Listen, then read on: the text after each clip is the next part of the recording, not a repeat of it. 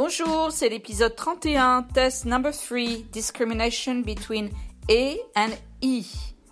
I want you to send me your uh, recorded messages with the two other tests before, between U and U and also the letter R. So now it's test number three, but you need to do the other tests before and send them to me, okay? Uh, it's the, other, the only way to check on your progression. So listen to the words and try to discriminate the two sounds E or E.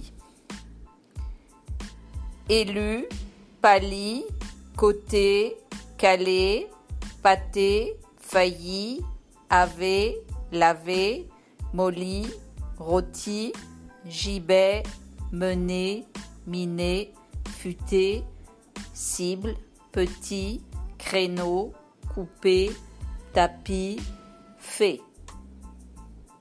Here we go. This is easier than U and U. So please send me your messages and we'll check on your pronunciation. Okay. À bientôt.